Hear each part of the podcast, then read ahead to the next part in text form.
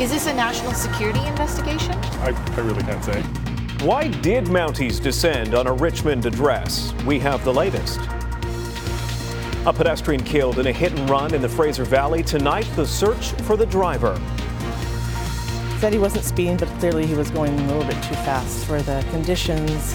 And what you need to know about filing a snow claim with ICBC this winter. You're watching Global BC. This is Global News Hour at 6. Good evening and thanks for joining us. Sarah's off tonight. For the second time in as many days, a pedestrian in Metro Vancouver has been struck by a vehicle whose driver sped off. In at least one incident, a person has died. Julie Nolan now with the details on both investigations. Police markers scatter this stretch of road in Abbotsford as investigators try to make sense of a deadly incident involving a pedestrian just after midnight. Despite their efforts, this man succumbed to his injuries. During the course of the initial investigation, it's been determined that the man, the pedestrian, exited his vehicle, uh, parking at roadside in, to deal with a roadway obstruction. We heard a big bang, didn't think anything of it. We came outside, we saw fire trucks and cars parked outside the house. Police aren't totally sure why the 38 year old man had pulled over, but what happened next has police appealing for help from the public, hoping the driver and possible passengers of a suspect vehicle will turn themselves in. A red Dodge Ram pickup proceeding northbound on Lefeuvre Road struck this man and his vehicle and fled the scene. A short distance away, this truck crashed. The driver of the truck fled the scene on foot and remains outstanding. The Lower Mainland District Collision Analysis and Reconstruction Service, or ICARS, was called in to investigate this scene, along with a motor vehicle incident in Pitt Meadows, where another person was struck while at the side of a road. Ford Detour Road near McTavish Road was closed for several hours Friday night. Safety experts say it's an important reminder to drive with caution this time of year. We need to be particularly aware of uh, people being in a rush people maybe not waiting till they get to the crosswalk and uh, and running out between cars. People are not thinking they're they're thinking about going out to a holiday event. Meanwhile, Abbotsford police are also asking for dash cam footage while they canvass the area for more leads. We need to continue to value road safety in our communities from distracted driving to excessive speed to impaired driving. Each and every time we get behind a wheel, it's all of our responsibility to do better. Julie Nolan, Global News. On Vancouver Island, a driver police say was impaired is facing several charges after this stolen pickup truck crashed into a fire hydrant. It happened early Friday on Dunford Avenue in Langford. West Shore RCMP say the 54 year old suspect tried to hide in a bush before he was arrested for impaired driving and possession of stolen property. Police say the truck contained items stolen during a break and enter. ICBC is still calculating the cost of the damage from last month's snowstorm, which, as you know, paralyzed the lower mainland commute. As collision claims pour in, Kristen Robinson has more on what drivers need to know as the winter weather chaos on the roads is only just beginning. Let's go. Kim Gazzola's eight month old puppy may not have been the only one accelerating when her snow collision nightmare began. I heard like a slip sliding noise, and out of the corner of my eye, I caught a car coming, and then he just hit the brakes and he slid. Right into her son's car, which then hit her father in law's car. Gazzola was outside waiting to walk Riker on November 29th when their surveillance cameras captured the SUV driver's impact, which startled the dog and prompted the family to file two ICBC claims. And I'm like, oh, this is not good. Son's car is probably a write off. Father in law's car's got some damage. They're not alone. ICBC has so far received more than 3,500 claims for the season's first significant snowstorm, a 94% spike compared to the 1,800 reported one week earlier. Uh oh, stop, watch out, get out of, the, out of your car, in your car, watch out! It can get rather complicated when you have um, a chain reaction, a number of vehicles that are involved. Watch out! It's on there. Under the previous system, an at fault driver's insurance would be responsible. Under no fault, every driver's insurance responds if there's a crash, but ICBC says determining liability in each case is different. Take one scenario. If you slid into a vehicle in front of you, you would be 100% at fault. And if someone from behind you, a driver, slid into the back of your vehicle, they would be 100% at fault likely in that collision.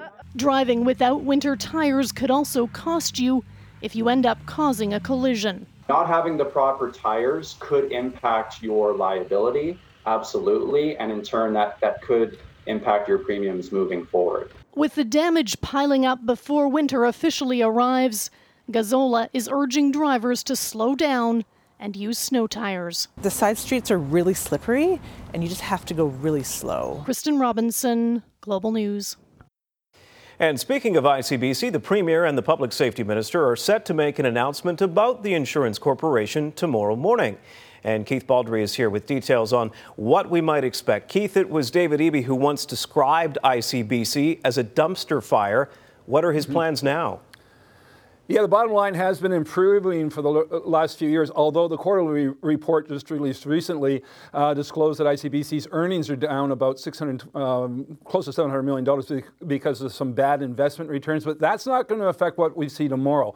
In fact, I think we're getting a financial update that shows that bottom line has improved. But tomorrow, David Eby and Public Safety Minister Mike Farnworth will announce ICBC's rate application to the BC Utilities Commission, and the rate uh, application will be zero percent. In other words, a rate freeze for the coming year, no increase to your insurance rates, no rebate. There may be a rebate down the road, but that's not going to be announced tomorrow. But what will be announced is your insurance rates will not be going up uh, on basic coverage. So, again, ICBC's financial situation has improved significantly, particularly since no fault insurance was brought in, Jordan. Of course, we've had lots of stories about people who don't like that system. They think they're getting uh, basically cheated out of what they deserve in terms of injury claims. But right now, ICBC's numbers are looking much better, with the exception of that investment fund loss.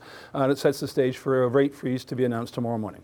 All right, the official announcement tomorrow. Keith, though, with the scoop tonight. Thanks, Keith.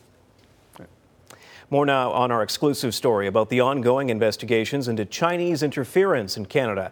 As you heard on last night's News Hour, RCMP have paid a visit to a nonprofit society in Richmond with ties to the Chinese community. Rumina Daya has been on this story all weekend and has the latest tonight. Is this a national security investigation? I, I, really can't say. No comment from RCMP national security officers investigating China's foreign interference activities in Canada. Interviews were conducted at the Wenzhou Friendship Society, a nonprofit in Richmond.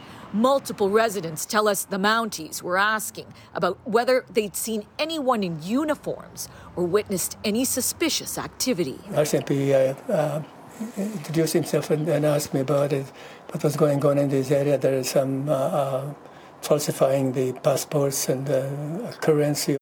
A source close to the investigation says the police action was part of a wider probe also underway in Toronto into a Chinese government campaign that uses threats and coercion against community members. No answer at the door Saturday, but over the phone, a society director confirmed police paid a visit. Huawei Su said he was surprised the police were asking questions. He says he doesn't know why. He also rejected that the building is linked to allegations Chinese police stations are operating in Canada. International human rights group Guardian Defenders says it has found evidence of several secret Chinese police stations operating in Canada, more than 100 worldwide. It is a very dangerous example.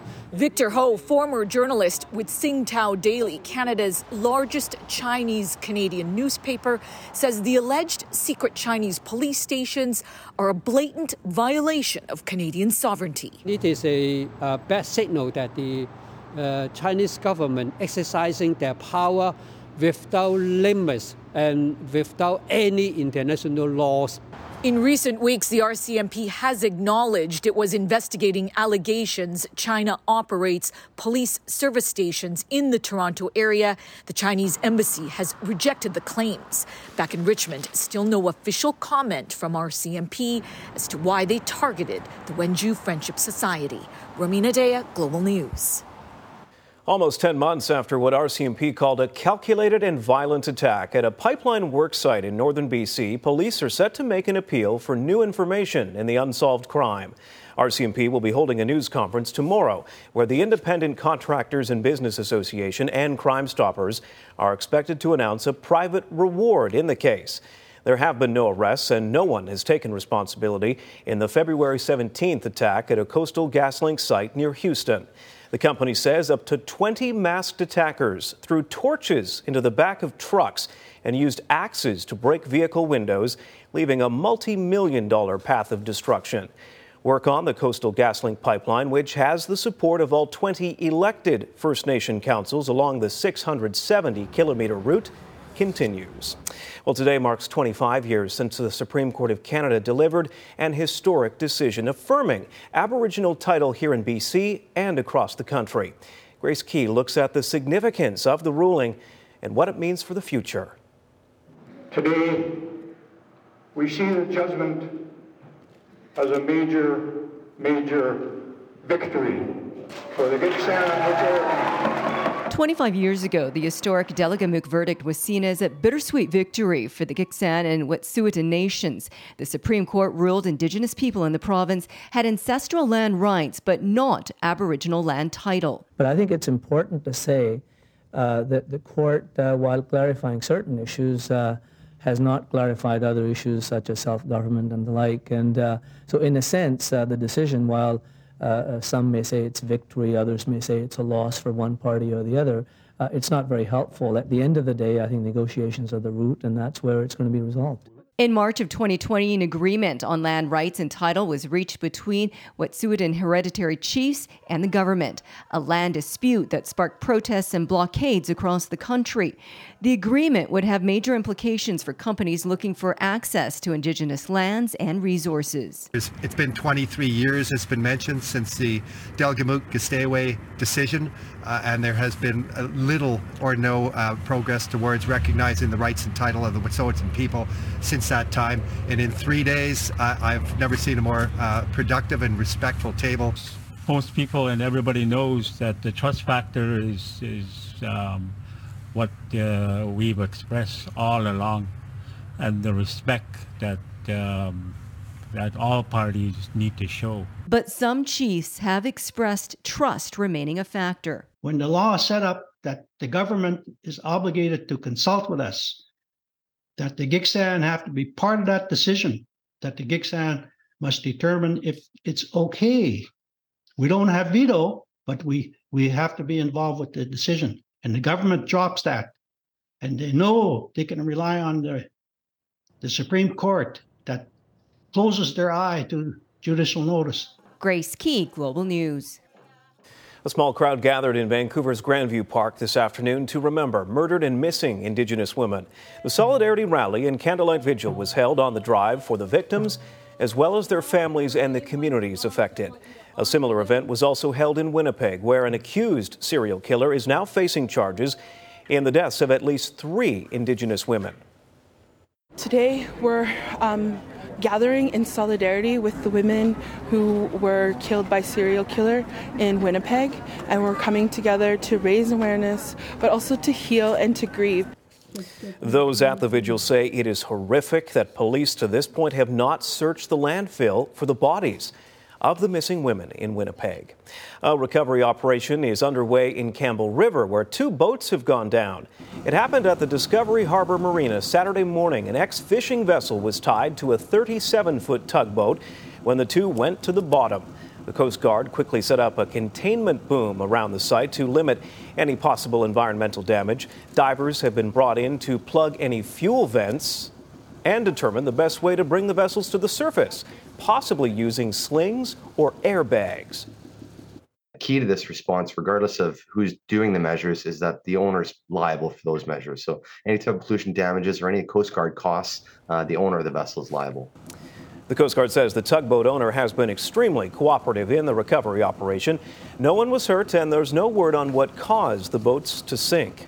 Campbell River RCMP, meanwhile, are trying to solve a low life holiday heist that has robbed one neighborhood of its Christmas spirit. Robbie Grant's home on Dolly Varden Road is dark after thieves made off with his entire Christmas display. Last Wednesday morning, he noticed 30 candy cane lawn lights and a five foot wire framed deer ornament were gone. along with the spotlights and extension cords used to illuminate them. And we had a reindeer right here with blue horns and then a bunch of candy canes around the trees and that was all gone. I seen tracks coming through the snow from the road. We've been setting stuff up here for 30 years. Nothing like this has ever happened. It's hard to explain. The reindeer had quite a bit of sentimental value to us, and it just like how could somebody do something like that? It's just sad that people have to stoop that low. RCMP are hoping someone may know who the Grinch is and convince them to return the items to the rightful place. A tragedy in Penticton this weekend as fire broke out in an apartment building, killing an elderly man. A second senior was taken to hospital. Global's Randy Marie Adams reports. Fire ripping through this Penticton apartment building on Lakeshore Drive just before 10 p.m. on Saturday. We were able to speak with tenants who live inside of this building. They did not want to speak on camera, but they did tell us there were two seniors still located inside of the building where the fire began. And unfortunately, one did not make it, and the other one is in hospital with unknown injuries. Penticton RCMP later confirming that information in a media release. They also said the elderly woman was being treated for smoke inhalation and related injuries.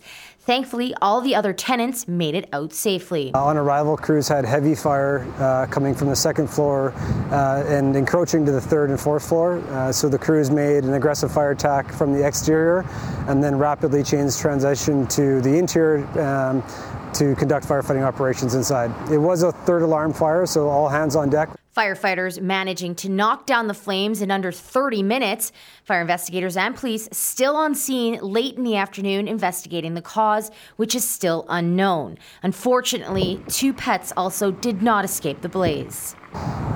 The damage to the primary unit was substantial. Uh, pretty well a complete write off, but uh, the crews were able to limit the, uh, the major fire damage to the, to the unit that was mostly involved. RCMP say the fire is not believed to be criminal in nature. The city of Penticton has set up emergency support services for the residents who have been displaced by the fire.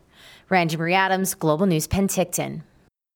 No injuries reported after a semi trailer fire in North Burnaby today. It broke out around 10 a.m. just off Lake City Way. The trailer was fully engulfed by the time firefighters arrived. Crews knocked down the flames quickly, but the damage is extensive. No word at this point on a cause. Vancouver's fire chief met with BC's Premier Friday, that to discuss SRO safety, encampments, and other downtown east side issues. Vancouver Fire and Rescue Services shared these photos after David Eby visited Fire Hall 2 in the heart of the downtown east side. Firefighters here are experiencing a significant spike in calls. Single room occupancy hotel fires have increased 32% in the past three years, with 202 SRO fires so far this year. The Premier, who has promised to address encampments, also met with downtown Eastside service providers and stakeholders on how to respond to the crisis on Hastings Street.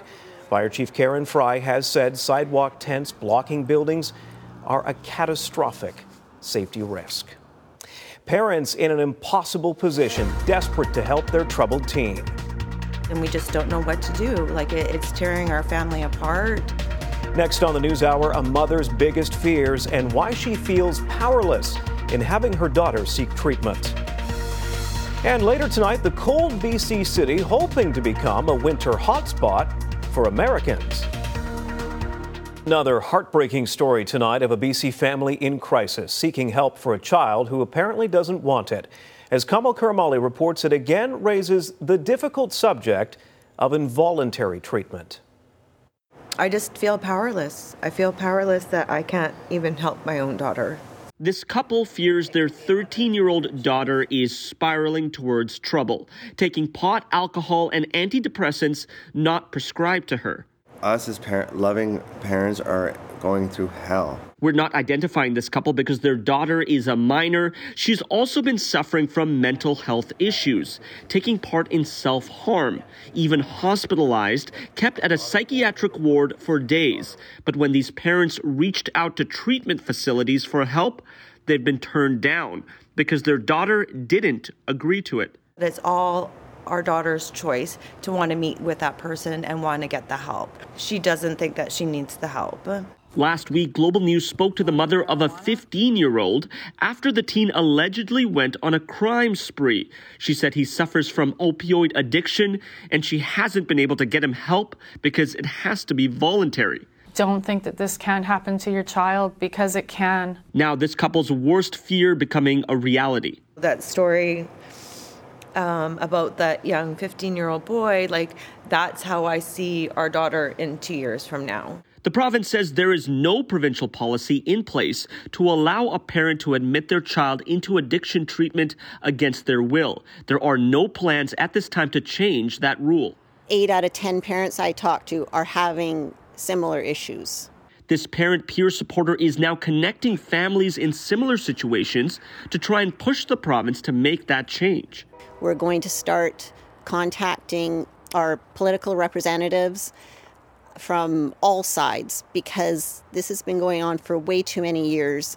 These parents were told the only way they can force their teen into a treatment facility is if she commits a crime or is abused at home. And so, like, why do I have to neglect or abuse my own daughter for her to, to maybe get some help? Help in a system they say has failed them. Kamil Karamali, Global News. Coming up, overwhelming response. I'm just amazed by the volume. It's been every day since we rolled this out. A firefighter's donation drive for Ukraine is shaping up to be a big success, but there's still a way to help. We'll explain. And next, the News Hour goes to Poland and takes you inside the hospital where Canadian doctors are treating the innocent victims of war. Welcome back. A Canadian medical team has recently returned from a mission to Poland where they helped injured Ukrainian soldiers and civilians. The charity Canada Ukraine Foundation sent a team of volunteers from across the country. Global's Julia Foy went along to see how these caring professionals are helping the victims of war. Surgeries begin at 8 a.m. and may last until after midnight. The doctors, nurses, and medical staff are with the Canada Ukraine Foundation's Surgical Aid Program. They're volunteers fueled by passion. To provide comprehensive, complex surgical assistance to the casualties of that war. The ongoing devastation in Ukraine caused by the Russian invasion has wounded thousands of soldiers and civilians, shattered communities. It was frustrating and uh, I would say more than emotional. It would make you angry. You wonder for what purpose something like that could happen. 35 medical experts and support staff have traveled from Canada to a hospital in Poland. Patients from Ukraine have been transferred here to receive complex surgeries. 33 year old Oksana asked us not to show her face, disfigured by a missile strike on her home. Her 13 year old son was killed in the attack. She found her son slumped in a chair, and shrapnel from a missile instantly killed him. She heard her daughter calling and found her covered in blood. She survived. Over 10 days, the Canadian medical team consults with 28 patients and completes 42 complex procedures, working alongside Polish and Ukrainian doctors. Educating Ukrainian physicians to do advanced surgery, whether it be orthopedic care, craniofacial care, uh, or microsurgical care. For us, it's very important to do this operation together with uh, our Canadian uh, surgeons and partners. The Polish Prime Minister visited the hospital while the medical mission was underway. Well, I'm very grateful to uh, Canada and to uh, all those involved in this Canadian Ukrainian program. It's now Oksana's turn for surgery. It will take eight hours to complete. The operation is recorded for teaching purposes. Patients will recover for several days in what has been dubbed the Canada Ward. You need more than one? One of the nurses is from BC and knows why she came. To give back to the community. We're so fortunate with what we have in, in Canada, and if there's something that I can do to help out, then I will do it. On the final day, as doctors come to say goodbye, Oksana agrees to show us her new face. She's very thankful and says her daughter is very happy. The Canada Ukraine Foundation's surgical aid team is now planning another mission in March, but hoping the war will be over before then. Julia Foy, Global News. True heroes at work there. Well done. Residents of Vancouver's North Shore were asked to help the people of Ukraine get through a tough winter, and they responded in a big way. On December 3rd, firefighters put out a call for donations of warm clothing and supplies, hoping to fill a shipping container by the 18th. Well, barely halfway through the campaign, and they have more than reached their goal. This will be the eighth shipment from a Metro Vancouver charity, the third involving North Shore firefighters. They've been overwhelmed by the response. It's been every day since we rolled this out where it just keeps coming. The, every fire hall is bringing down on our uh, days off. We have volunteers gathering stuff, and it just keeps coming. Every time we feel caught up, like now, another crew will show up with more and more. Uh, the volume of it has been amazing. What's needed now is money to help cover the cost of the CCAN. If you'd like to help, you can go to dnvfirecharity.ca and put Ukraine in your note. Prince George as a vacation destination. Just ahead on the news hour, why the BC city thinks it has a lot to offer to certain American tourists. All the latest news, all the latest updates.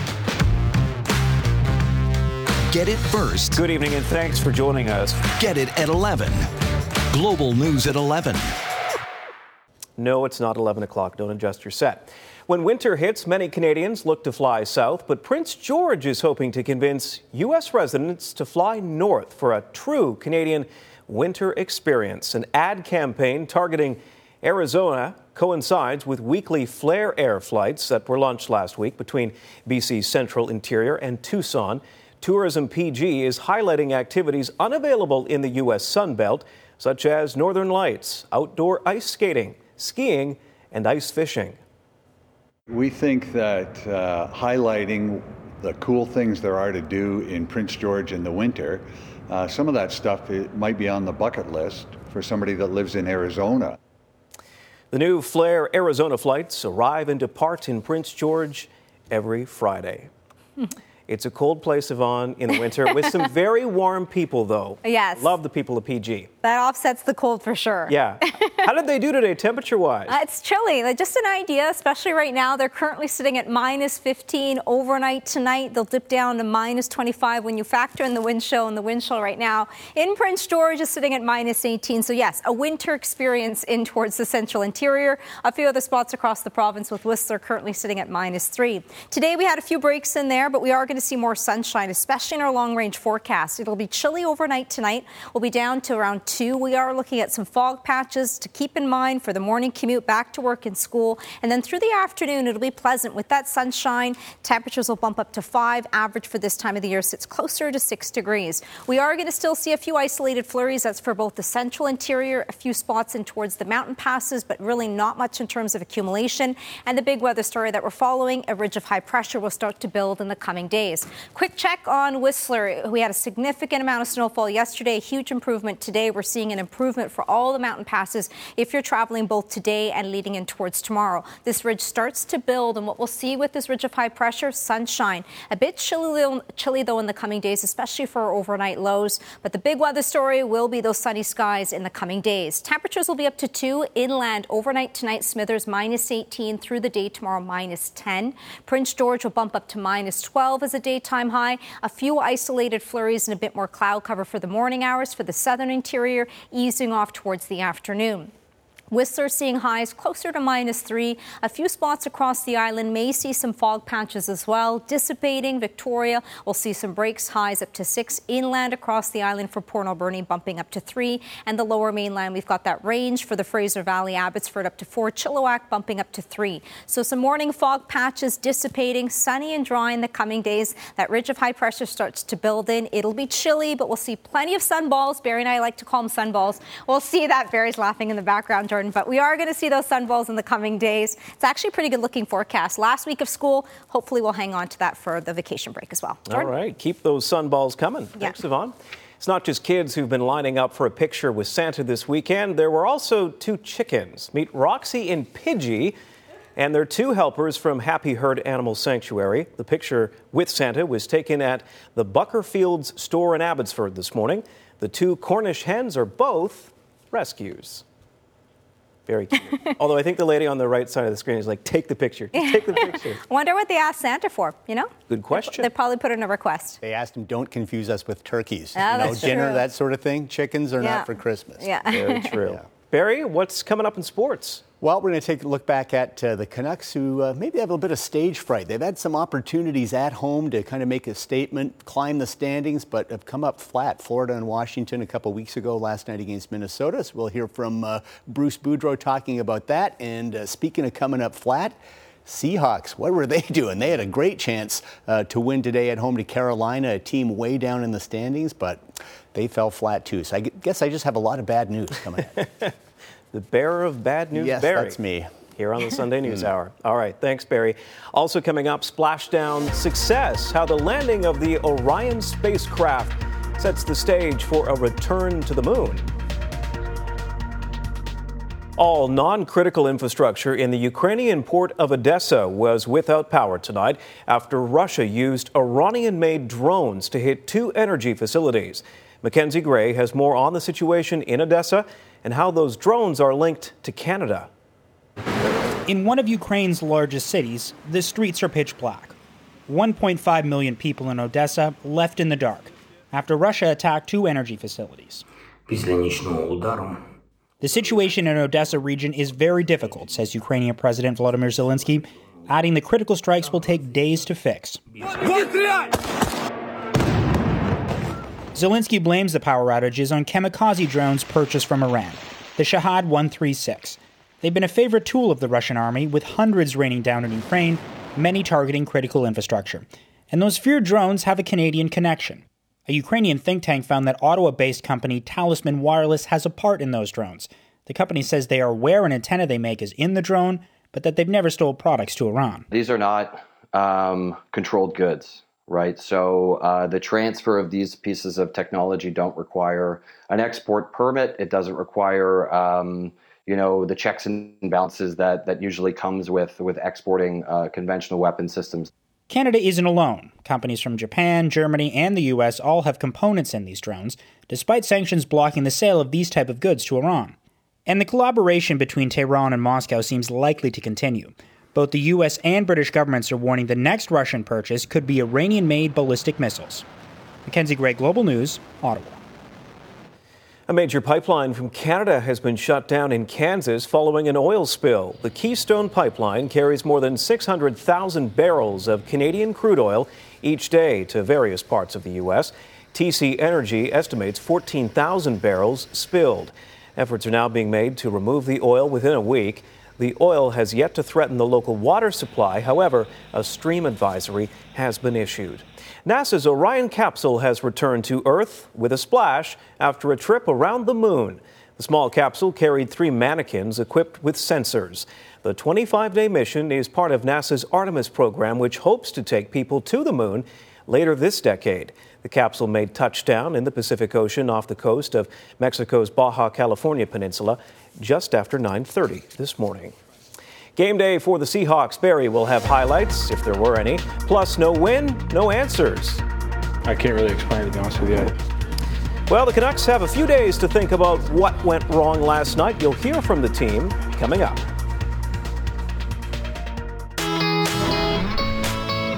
Help give kids in Surrey the care they need today. Support Surrey Hospitals Foundation's match campaign so patients aren't forced to leave Surrey for medical care. Every donation made before December 31st will be matched up to $200,000. Visit the Sea to Sky gondola this holiday season. From decorated forest trails to hot chocolates and sunset snowshoe tours, experience winter at 885 meters above Howe Sound. Sea to Skygondola.com for details. For RBC, I'm Michael Newman. Our BC is brought to you in part by the Salvation Army. Join the army of givers and give to a Christmas kettle this holiday season.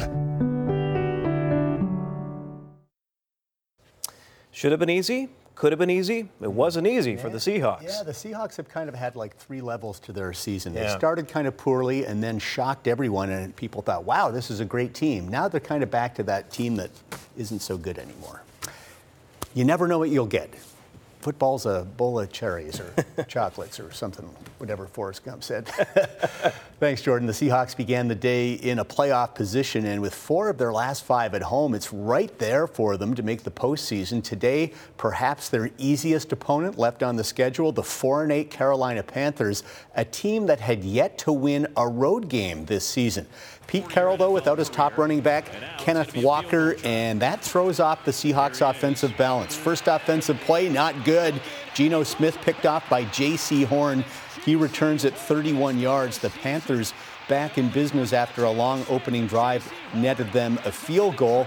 And the next play after the pick, Sam Darnold, another former New York Jet quarterback, just like Geno Smith. He finds Shi Smith wide open for his first NFL touchdown. Seahawks stunned down 10 0 early. Panthers just dominated the first bit of this game, moving the ball at will, and the Edmonton kid, Chuba Hubbard, breaks the plane for the touchdown. 17 0. Panthers 140 yards total offense to the Seahawks 7 at that point. But Seattle finally gets going. It's the veteran Tyler Lockett. What a play. I'm so amazed by these receivers, how they get two feet down at that speed and with that little room.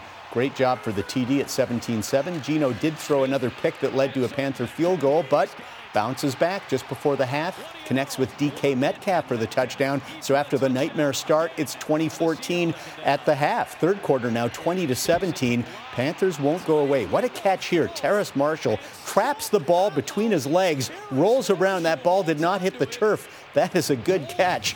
But uh, Carolina did not get any points out of that drive. But in the fourth, the Panthers just ran the ball down the Seahawks' throat. Seattle's horrible run defense exposed again. Rookie Raheem Blackshear with the TD run. They had 224 yards on the ground, wearing out that Seahawks defense.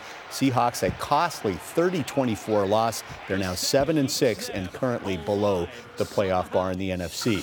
First place 49ers taking on Tom Brady and the Tampa Bay Bucks. Brock Purdy, now the Niners' third starting QB after Jimmy Garoppolo went down for the season last week. Purdy was the last pick in the 2022 draft.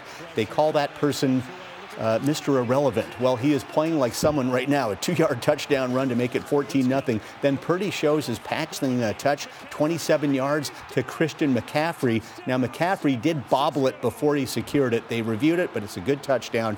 21 0 San Francisco. And then late in the half, Brandon Aiyuk, another touchdown on the pass from Brock Purdy. He's pretty good, this guy. 49ers win 35 7. They're 9 and 4. They remain atop the NFC West, and they visit the Seahawks on Thursday night.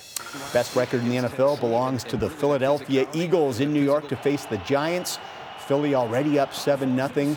And on fourth and seven, they go for it, and not just the first down, but the touchdown. Jalen Hurts to DeVonta Smith. He makes a great catch and uh, makes the adjustment in air with two defenders on him. What a great play that was. And then more from Jalen Hurts in the second, going deep again to A.J. Brown. It was all Eagles. They pound the Giants 48 22. They're 12 and 1. First team to clinch a playoff spot this year in the NFL.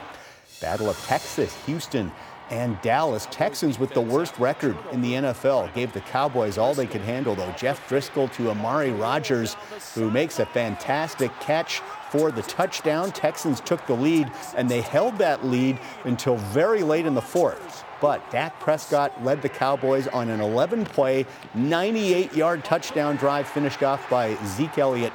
Cowboys pull it out 27 23. Dallas improves to 10 and 3. AFC now.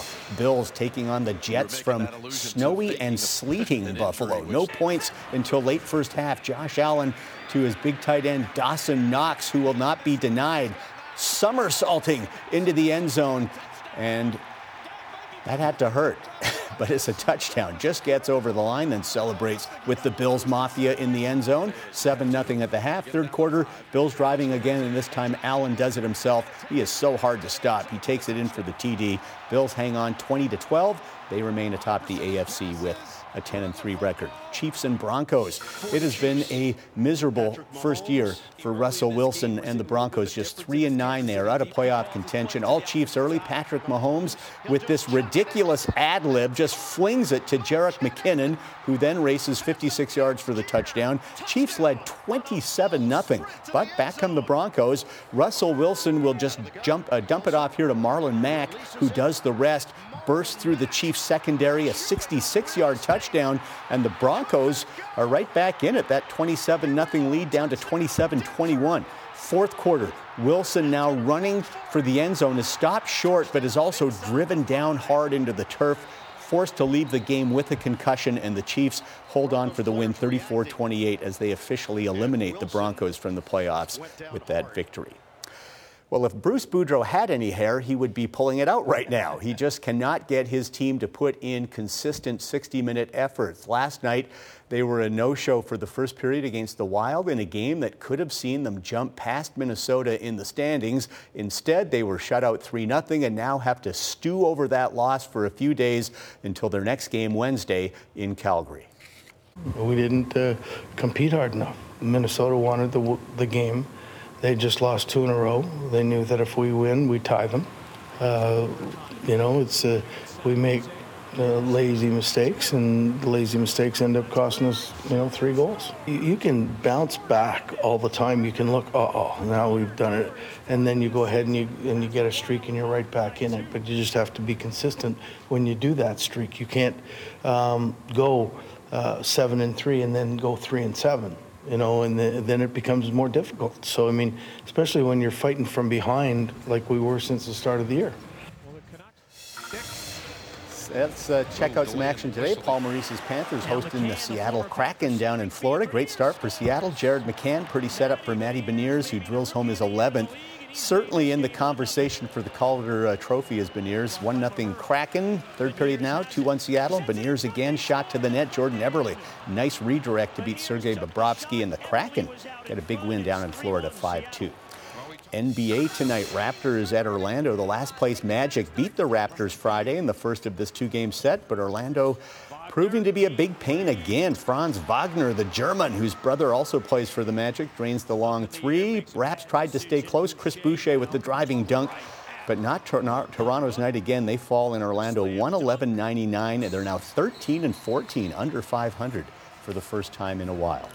Final round of the QBE shootout from Florida. 12 two person teams battling it out. Today's format, better ball, basically both guys play the hole. Whoever has the lower score, the team takes that score. How about this on 18, Sahith Theegala with the clutch birdie putt. He and his partner Tom Hoge take the lead at 34 under. Charley Hoffman, though, with the chance to force a playoff, but he misses. Theegala and Hoge win the QBE shootout in their first appearance at the tournament. Canadian Corey Conners and his partner KH Lee finished eighth, nine shots back. And we got some women's soccer. Burnaby's Julia Grosso playing for Juventus in Italy. She, of course, scored the winning penalty kick to give uh, gold for Canada at the Tokyo Olympics. Had a goal and an assist against uh, Roma today. There's her goal. A key part of that Juventus team as uh, Juventus gets the win 4 2. And I love the Italian announcer. On, I think he said Mamma Mia just once. They always give a good performance. Yeah, they're very right? good, very animated. Hey, great. speaking, so Julia good stuff. Speaking of performers, why did Gene Simmons go to Ooh. Saskatchewan? Any guesses? Mm, money? Uh, he was there to sell something. I'll tell you exactly why when we come back. Stay with us. It's always been. All right, rock god Gene Simmons continues his tour of Western Canada, making stops in Saskatchewan to plug his latest product. Have a look. The Kiss bassist is signing bottles of his new Moneybag vodka. He stopped at three locations in Saskatoon before heading to Regina. Almost a thousand people lined up outside last night, hoping to meet him. Simmons chose to sign bottles in Saskatchewan because his wife grew up in Saskatoon. So this is like a home away from home. And by the way, you guys should know that the Minhas Brewery makes Moneybag vodka right here. You betcha, right here, homegrown. Simmons is a serial entrepreneur. He's hawked everything from soda to medical marijuana and now vodka. he keeps oh, busy. Yeah, and he has that Canadian connection. That's right. That's right. so it's right. nice of him to stop by. And he looks good for 73. Yeah, he does. I wish he kind of put. I wish he dressed up a little bit more though. Yeah, yeah. That'd be he fun, just right? Wore like, his L.A. wardrobe, but yeah. well, not of course his Kiss attire. Yeah. But, yeah. Uh, speaking of what you need to wear this week, is it going to be chilly? Yeah, chilly, and you'll need your sunnies, which is great. Uh, overnight tonight, leading in towards back to work and school. We'll have some fog patches for that morning commute, but then it dissipates and it's pleasant throughout the week, all courtesy of that ridge of high pressure that's in place. Uh, keep in mind, though, temperatures anywhere between three up to five degrees. It's really those overnight lows. Early morning hours, a bit slick out there. It'll be chilly for the morning and then through the day. Not much, three, four degrees, but we've got plenty of sunshine. So it's great looking into the following days. Still a few days out from Christmas. Mm-hmm. I know people have been asking about the Christmas forecast, white Christmas. We're still a few days out, but this weekend we had some snow on the local mountains, so that was nice. All right. Stay tuned for the updated forecast. Thanks, Yvonne. And thank you for watching the News Hour. Krista Dow will have your next news at 11 o'clock. Good night.